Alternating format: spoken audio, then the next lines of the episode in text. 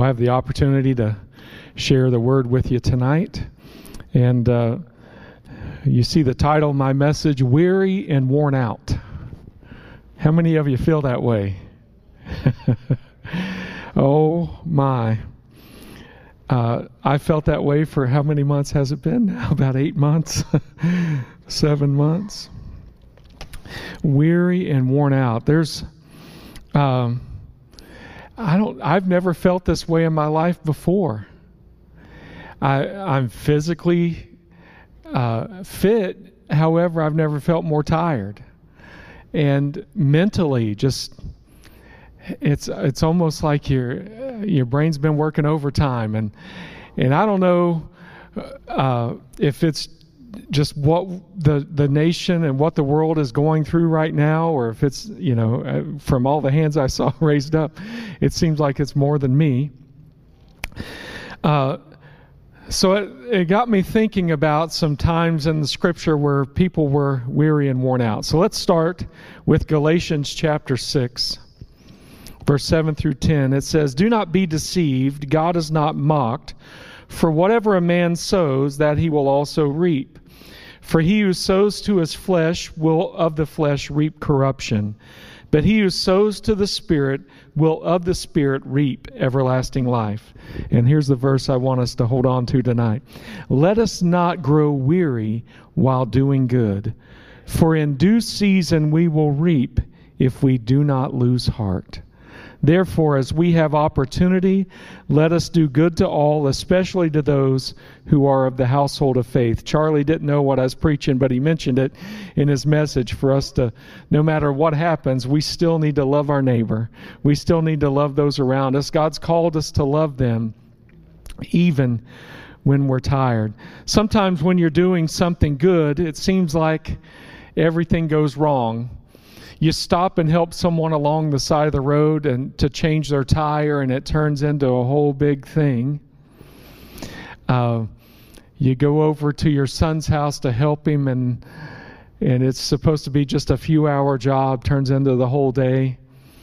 Uh, but that's sort of the way things go. You, it's almost like the enemy. When when we go to do something good, he like wants to put a little monkey wrench in there to get us to feel like, what's the purpose? Or maybe you, you do something good, you help someone out, and they don't even say thank you, or at least not the way you thought they should. Uh, those those things should not keep us from doing good. They shouldn't keep us from reaching out and helping. If you thought about the parable that Jesus told about the Samaritan that stopped to help the, the traveler who was robbed and beaten almost to death. Uh, you know, the priest walked by and the uh, the religious person walked by, but the Samaritan stopped and helped. The one that, you know, wasn't really supposed to. It wasn't his his job, so to speak. But he's the one that stepped out and, and really helped.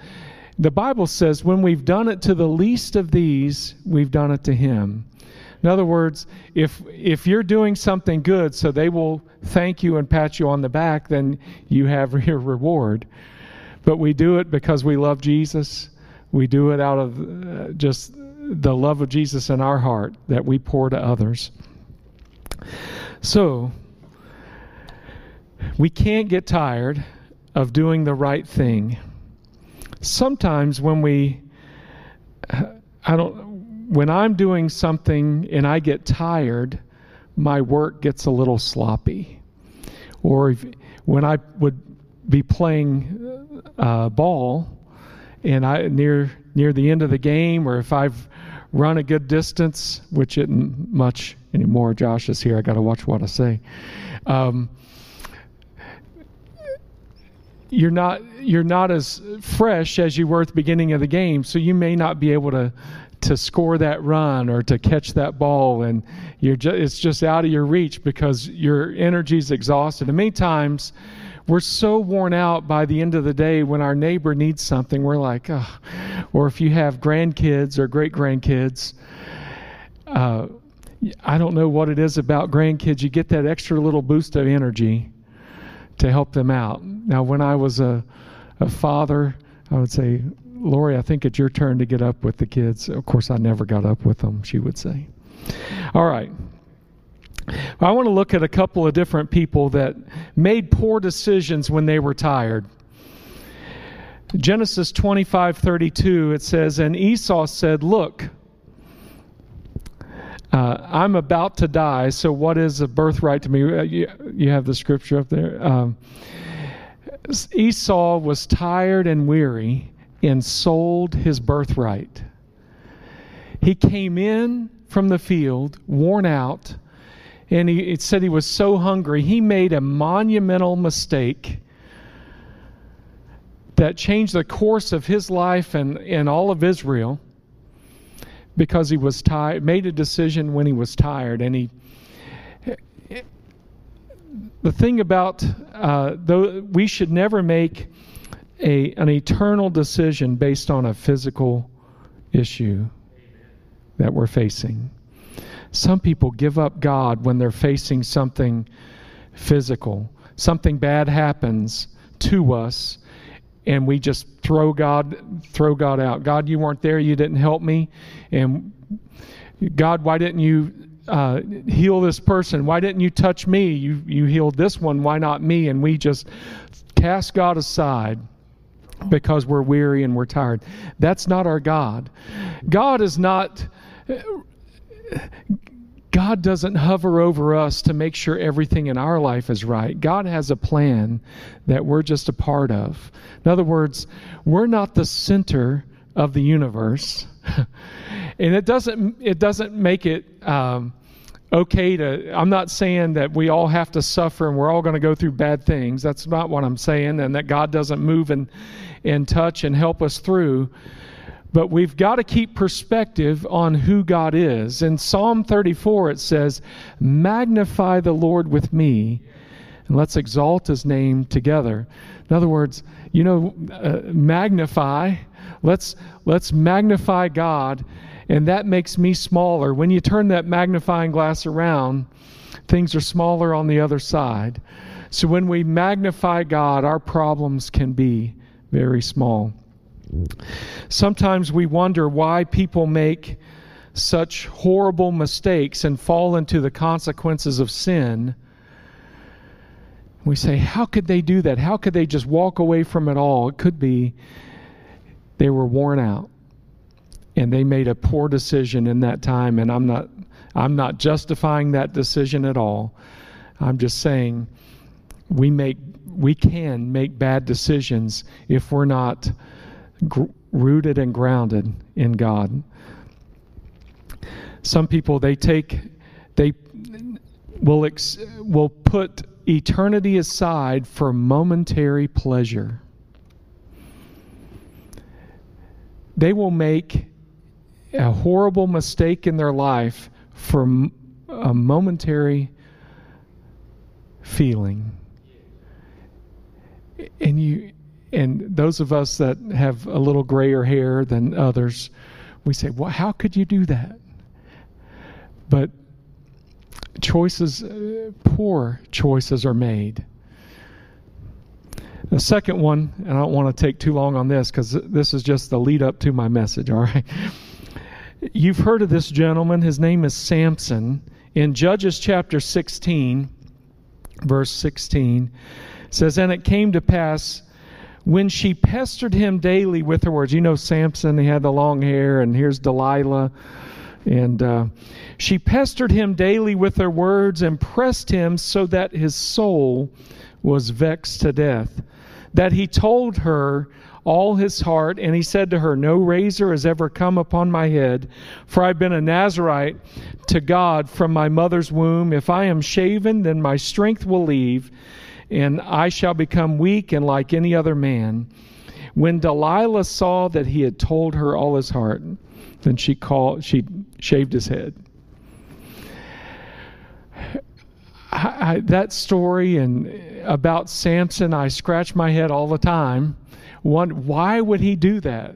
She tricked him, or she continued to ask, and he would give her wrong answers, you know, like if you bind me with brand new ropes, if you do this, if you do that, if you take a, uh, uh, weaver's rod, and you know he, he made up all these things, and every time she would do that and he would break free. For me, the light would come on. I think she wants me to give up the secret to my strength.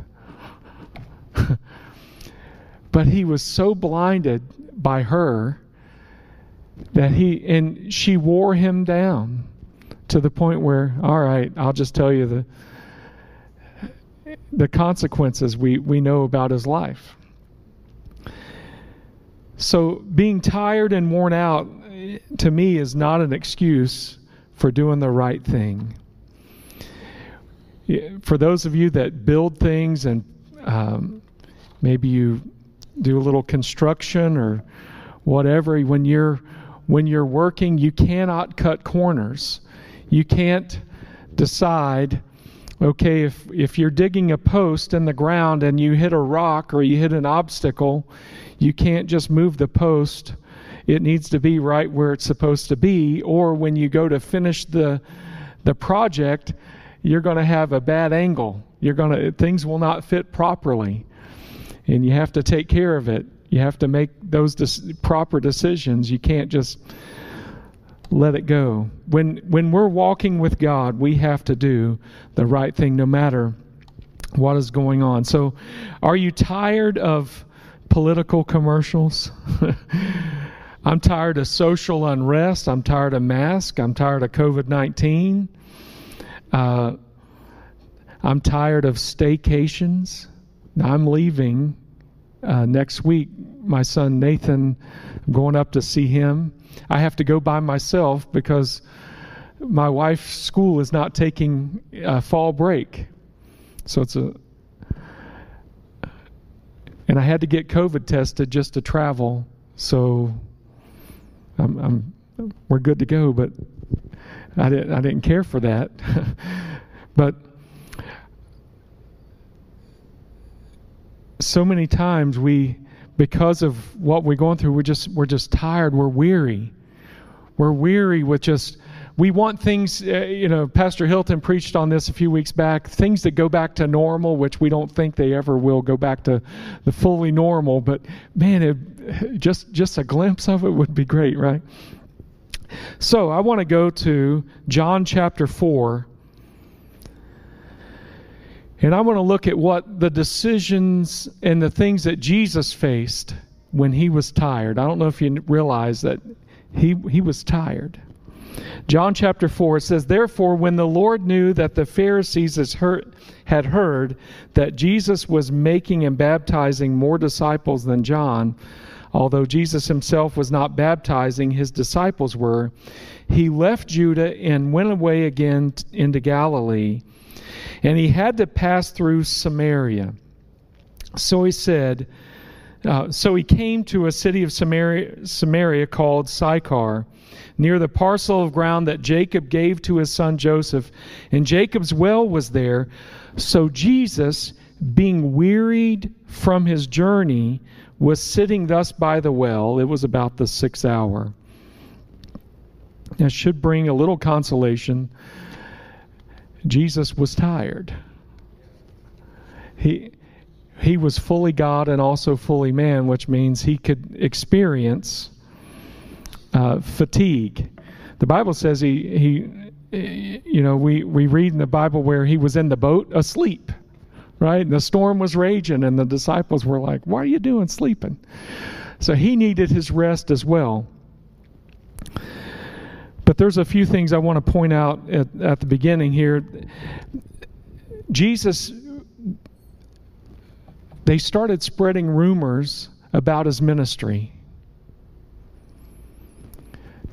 First verse, "The Pharisees had heard that Jesus was making and baptizing more disciples than John." In other words, uh, they were spreading rumors that Jesus was trying to exalt himself over John, John the Baptist we're referring to. Just trying to stir up trouble. It wasn't a contest who could baptize more people. And then the author of this book, John, said... Uh, the disciple John said Jesus wasn't even doing the baptizing. We were, the disciples were. So all that the enemy tries to do as we're tired is stir things up. Did you hear what so-and-so said about this? Did you hear about this? And we we we want to hear, right? Uh, but have I'm sure that many of us have had people say something about us that just wasn't the the exact truth. Or maybe it was taken out of context, or something we said was was not what we meant. But what did Jesus do? He kept on going. There are times when if if things are being said, you just got to keep doing what, what you feel is right. There was a time in uh, my ministry that there was an accusation made that I was given favoritism. All right, it wasn't here. But, and there was nothing I could do about that. I, I was in, in a position in ministry, and they were saying, oh, you, you were showed favoritism because of your father. Well, if I was, I was. If I was, you know, how can I prove I wasn't? And what I had to do was just prove to the folks that were saying this that I wasn't in it for me. I wasn't in it to gain anything. I was in it because I've called. Not because of somebody offered me favor. And I'm sure that that happens in many ways in businesses and jobs you're in. That, well, and I taught school for many years, and kids would talk about other kids saying, you just got an A because you're the teacher's pet. Let me tell you, as a teacher, we don't have teachers' pets. We have kids that really like to learn, and they work hard, and they earn good grades. If you want to call them a teacher's pet, they're they're the teacher's pet because they, they act right and they do their work. And not that we favor them over the other. All right, I'll just stop right there. That teacher's coming out at me. But move on. Keep going for God. If you're doing what's right, then right will always trump lies, will always overstep and, and rise above the lies that are said. The second thing I want you to look at, it says that he must go through Samaria. Now, I heard a preacher say Samaria is just another word for some area. S O M E A R E A. There are times that you and I have to go through some area of our life that we don't want to go through. We have to go through some event or some problem, some difficulty that we've got to face head on. We can't go around it. You know, the Jews back in this day, they did not like the Samaritans. They were, uh, they weren't fully Jew. So they would walk extra around Samaria so they wouldn't have to step foot in their area. But Jesus said, I've got to go through Samaria. You and I sometimes have to go through some area of our life. How we choose to walk through that is, is going to determine how our victory is going to be. Because if we walk through begrudgingly, if we walk through that area fussing at God the whole time, we're not going to... We're not going to be blessed. But if we walk through and say, Lord, I don't know why I am here. Have you ever asked God that question? Lord, why am I here? I was uh, in a season of my life, I didn't know what God was going to do. I would have. I had a little M P three player. That tells you how long ago it was. Uh, and I plugged it in, and I'm listening to music, and... Um, There was a song, Lord, or a song about the Lord saying, God, give me a word. Let me know what you want me to do. And I'm like, yeah, Lord, that's what I want. And what I heard the Spirit of the Lord speak to me just said, keep walking.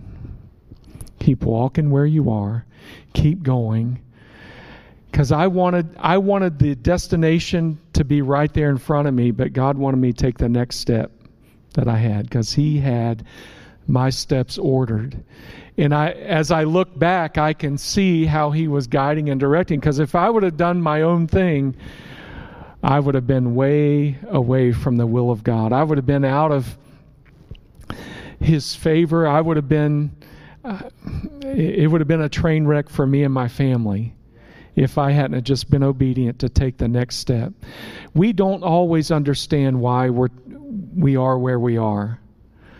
But God didn't call me to understand why why He wants me to take the next step. He called me to take the next step, to walk in the Spirit, to trust Him every step of the way. And so when I'm walking through some area of my life that's uncomfortable, I said, Lord, what are you teaching me through this? What do you want me to learn? Lord, how can I minister to those around me right where I am? And for some, it, it might have been the, I thought maybe it's the students that I'm teaching instead of being in full-time ministry. Maybe it's my neighbor who I'm talking to. We don't know why God has us go through some area, but if you're like me, you, you hate confrontation. You hate to just hit things head on. You'd, you'd like to just sort of skirt the issue, but sometimes you just got to face it head on and say, okay, God, um, give me the words to say, give me what, what, how to respond, and let's walk with you. And if Hubert can follow me with my notes, that'd be great. I mean, I have no idea where I'm at right now, so thanks for finding me. Um, Verse four, and he had to pass through Samaria, and he came to the city, and he sat by the well, Jacob's well. He sat by Jacob's well. This is a few thou, uh, a thousand years. I, I didn't do the math, but quite a while when Jacob dug this well. Jesus is sitting by it. And I want to pause right here. I'm not going to read all that, but Um, Jacob had left a heritage for him and his descendants to enjoy fresh water. Think about that. Back, and this is Jacob who stole his brother's birthright, all right. But he had these wells dug around the area, and people a thousand years later were enjoying the fresh water that his men dug. I want to ask you this question about the heritage that we leave. What are we leaving for our descendants to find? What are we leaving for our family? Are we leading them to drink fresh water?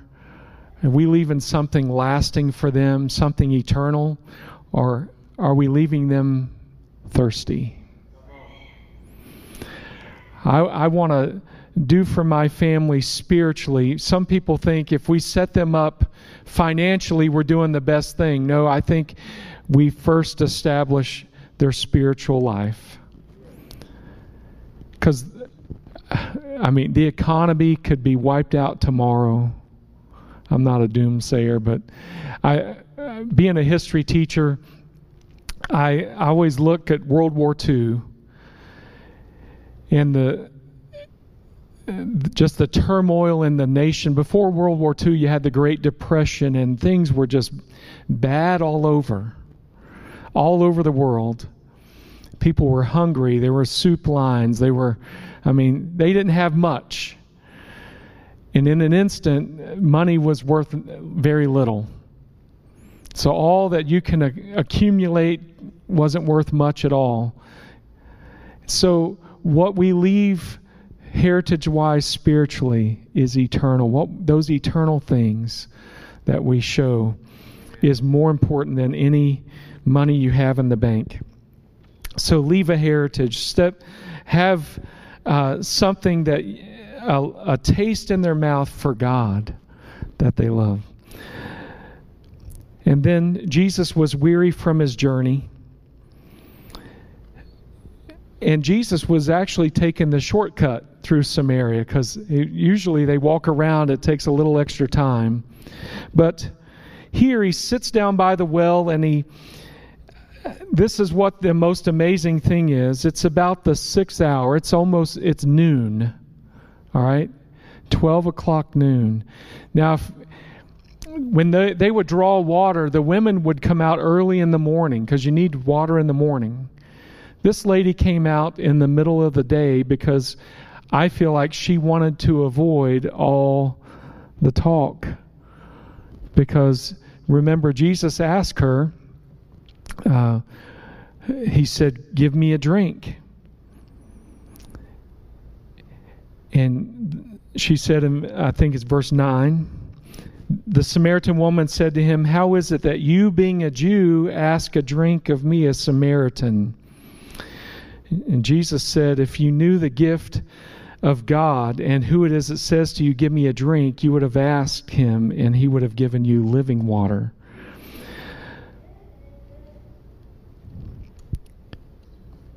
And she said, "Sir, you don't have anything to draw with. The well is deep. How can you get living water?"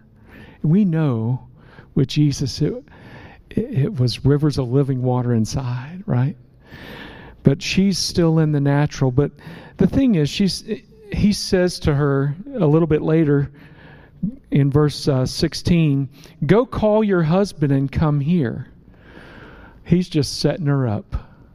He knows this woman's life. Here's the, the thing I want to point out.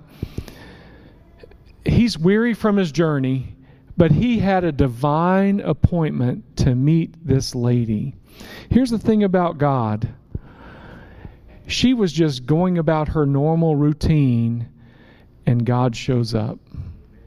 She was doing what was natural for her to go when nobody else was at the well to get water for her family, or for the man she was living with. I'm sure she had kids. And her whole life is flipped upside down because she had an account, encounter with the Almighty God, with Jesus Christ. We said, "Go call your husband." And she said, "I have no husband."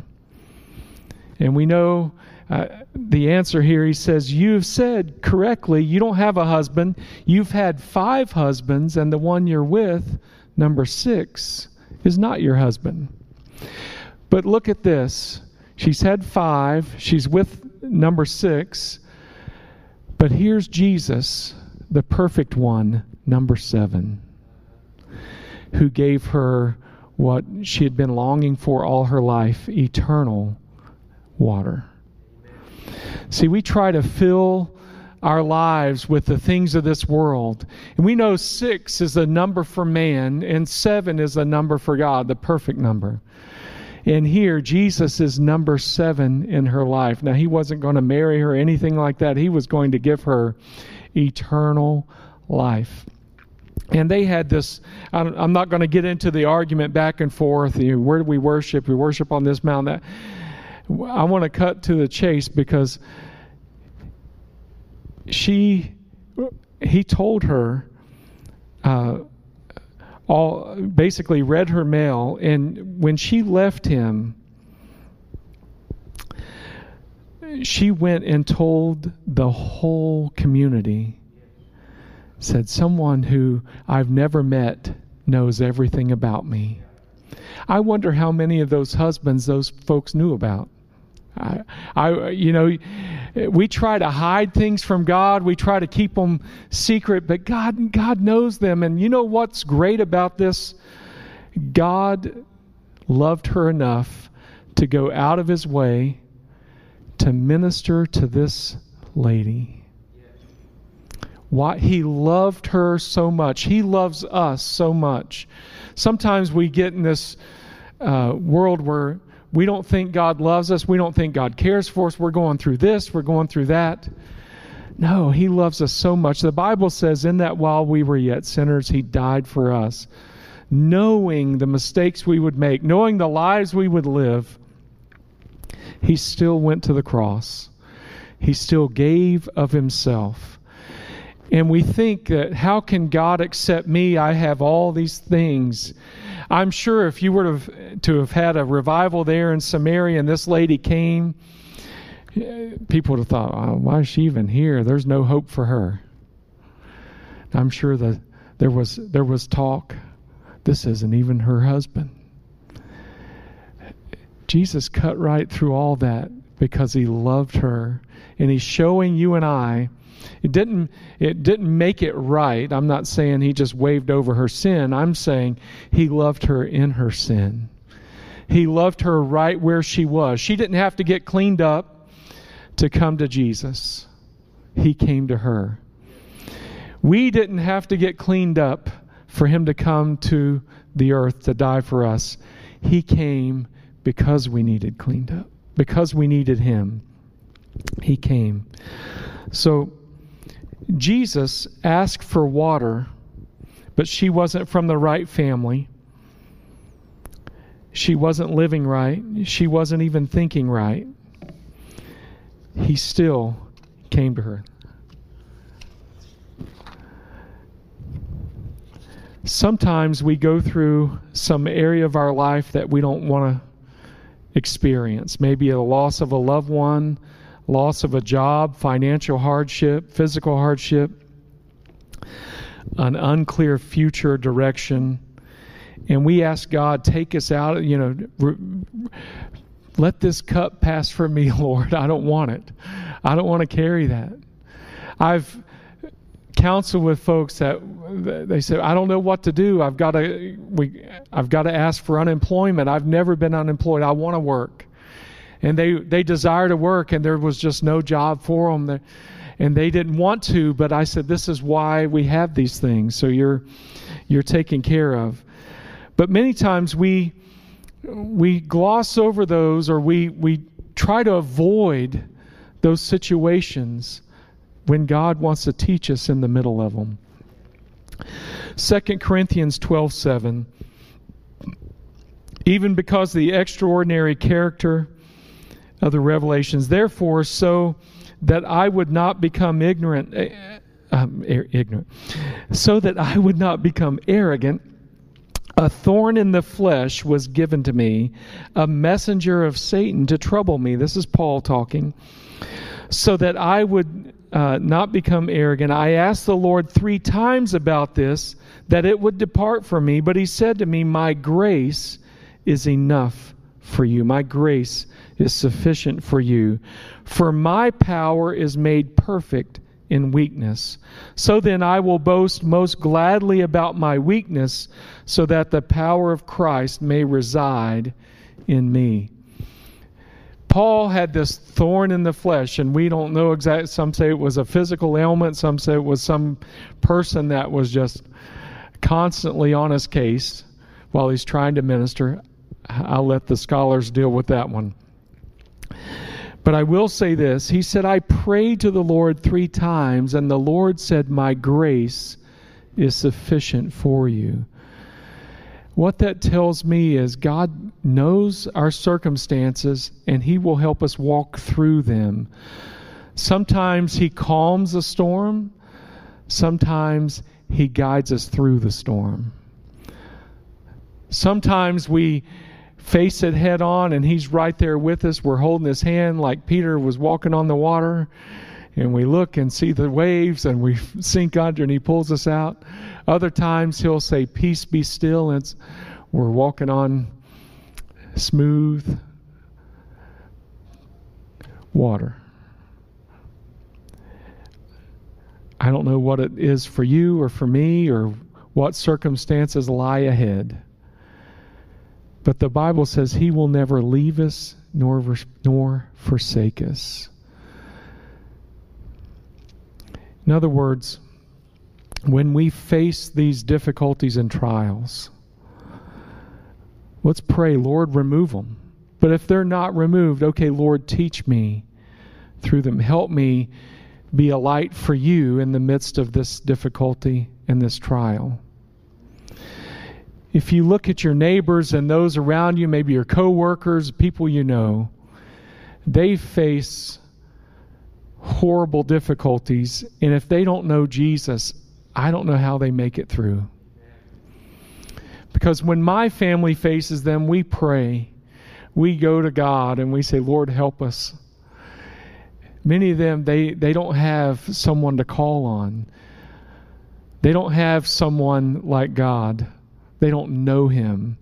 They might try, but that's where you and I step in and put our arms around them and, and show them Jesus' love.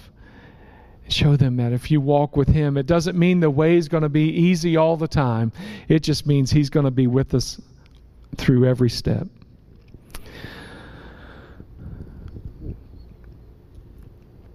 So sometimes we go through some area of our life we don't want to. Sometimes we're just worn out and we're tired. What is your attitude like when you're mentally or physically tired? Now this one, this point stepped on my toes quite a bit, because when I'm tired, you know, people, when they're hungry, they get hangry. All right, when I'm tired, I get tangry. I don't know. Uh, I don't know if that's a word. Uh, you, you just, you're, uh, there's no buffer there. Uh, the tolerance is lower. So things get on, on your nerves a little quicker. Now, going back to my teaching days, I look back at times when I lost it in front of the kids. Not when I say lost it, it wasn't horrible like some of these you see in the newspaper. Okay, it wasn't that bad, but uh, you just, you know, you've I've had it up. Have you done this with your kids? I've had it up to here. If I was taller, it'd be even more. You know, um, we just get to that irritation point, and it just any the the least little thing, and it might be, for me it was something bad would happen uh, at work or something on the way home, and I'd be okay till I got home, and then one of the family members did something, and I just woo, and, and they're like, "What did I do?" uh, we're we're quick to do that. I don't think Jesus was immune to being tired, but he knew how to take care of those around him. You ever think about uh, Billy Graham? I think about Billy Graham's neighbors. When he was tired and weary and came home from a big revival that he did, and they needed help, or they needed somebody to witness to, I don't know this for a fact, but I imagine he would witness to them and help them, because that's just the type of man we, we're pretty sure he was. That no matter where we are, what we're going through, what we're facing, there's still an opportunity to minister to those around us. Let me get to my last point. What are we going to be known for? What legacy are we going to leave? And I want to read a few epitaphs I've written from people in the Bible. All right, epitaph is what's written on the tombstone after you're gone. The older I get, the more I think about those things. Um, Enoch walked with God and was not. That's a pretty good testimony. I... I've said this, I don't know, it's probably in my notes a little later, but I wish I was more of a witness in high school. My brother told me, my brother, uh, older brother, his senior year in high school, I was I was going into the ninth grade, and he put his arm around me and said, "I missed so many opportunities in high school to witness. Please don't pass those opportunities up." But I was scared to death. All right. And I I did, but it wasn't as I wasn't as fervent as I should have been. David was a man after God's own heart. Now, some people, I, I always look at David's perspective on this. Some people look at it from God's perspective, that God loved David so much. I look at it from David. David was after God every step of his life. He wanted God. He wanted to please God. He wanted to go after God. That's that's where I take that. Queen Esther was chosen for such a time as this. Daniel was a praying man. Jeremiah was the weeping prophet. Oh, to be known to be known as somebody that wept all the time. Uh, he's a crier. We we had a few of those kids in kindergarten when they had come in. But here's here's one. Zacchaeus was a wee little man. uh, I think I'd rather be known as Goliath, but then he was a bad guy. Uh, yeah, the woman with the issue of blood. This woman at the well. What, what a moniker for her, the woman at the well. It could have been the woman with five husbands and living with another man. It could have been uh, the woman from Samaria, but no, it was the woman at the well, because her life changed at that well where Jesus gave her living water. Here's another one, blind Bartimaeus. We know him as blind Bartimaeus, but he's seeing. God, Jesus healed him, and he was able. Why, why wouldn't it be uh, return of sight, blind, or, you know, formerly blind Bartimaeus, uh, doubting Thomas? Oh my, how many of us can put that under, you know, yeah, there's times I really doubted. I wondered how, uh, my, my thing was always, God, how can you fix this? How can you possibly get anything good from this situation? But every time, God can. The enemy will tell you there's no way. When the enemy is speaking that way, you know there is a way. The Bible's uh, a song says, God will make a way where there seems no other way. We sing a song, He turns graves into gardens. He turns seas into highways. Turns, turns bones into armies. And two more, or th- three more. Ichabod. Oh, I don't think anybody has ever been named Ichabod since this, but the glory of the Lord has departed. Paul, to me, he's the greatest missionary that ever lived. The greatest missionary. Everywhere he went was his mission field. The last one, John. In his own gospel, he says, he doesn't even refer it to him as himself, but he said he would say things like, the disciple Jesus loved, the beloved disciple of Christ. I think we could all put our name right there. He loves us. He cares for us. He loves you. He wants to see you through. He wants to see you through whatever area of your life that you're facing today.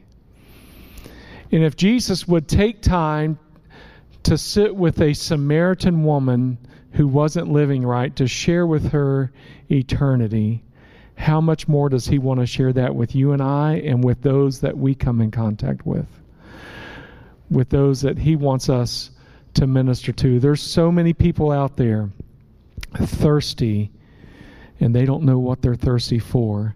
You and I are here to give them the drink of living water.